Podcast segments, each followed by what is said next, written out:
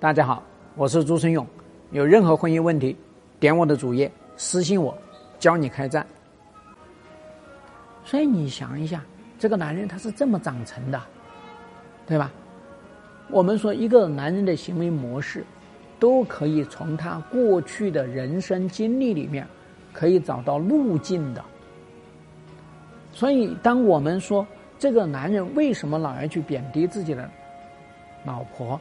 我们感到困惑的时候呢，其实就是因为我们没有真正的去看到这个男人内在底层的心理，他已经伤痕累累了，他获得了父母的贬低，甚至邻居的贬低，在他的学业上面又遭到同学、老师的贬低，他能够活下来已经算不错了，他能够。有能量来娶你，算是了不起了，对吧？所以在这样的一个情况下，这个男人他必然跟老婆之间就是会沿袭过去的这个模式。那他这种碾压自己的老婆，他实际上他自己是无意识的。那么他自己遇到了对抗的时候，他会觉得你就是做错了，我凭什么不能说呢？对吧？他从谈恋爱的时候他就说：“哎，你个子那么高，你干嘛穿高跟鞋啊？你非得要高我一头吗？对吧？哎，你动不动就说我这里不好那里不好哦，我做个饭，哎，我做饭我从来都不做饭，我今天能够做饭已经很好了。可是你又要说我做的不好，那么在婚礼上面你又说我这里说我那里，那丈母娘老丈人又来说，对吧？生了孩子。”啊，又说我这里抱又抱的不对，啊，喂奶又喂错了，换尿布又换错了，所以夫妻之间呢，他有大量的这些被否定、被贬低的时候，他就形成了这个防御机制就开启。那你说在这样的一个情况下，那你这个妻子你还好得了吗？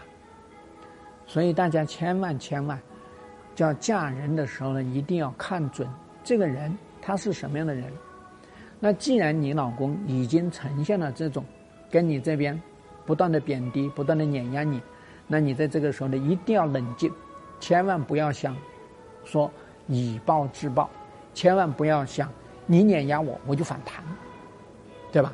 我们这个时候呢要逆转这个方式，我们要按照我打我的这个战术来跟他找，那这个时候就是多去肯定老公。对吧？你但凡多肯定多肯定，他这个防御机制就关闭下来，他就对你不会产生很强烈的这个冲击，要去碾压你，保护自己，彰显自己，显得自己很强大。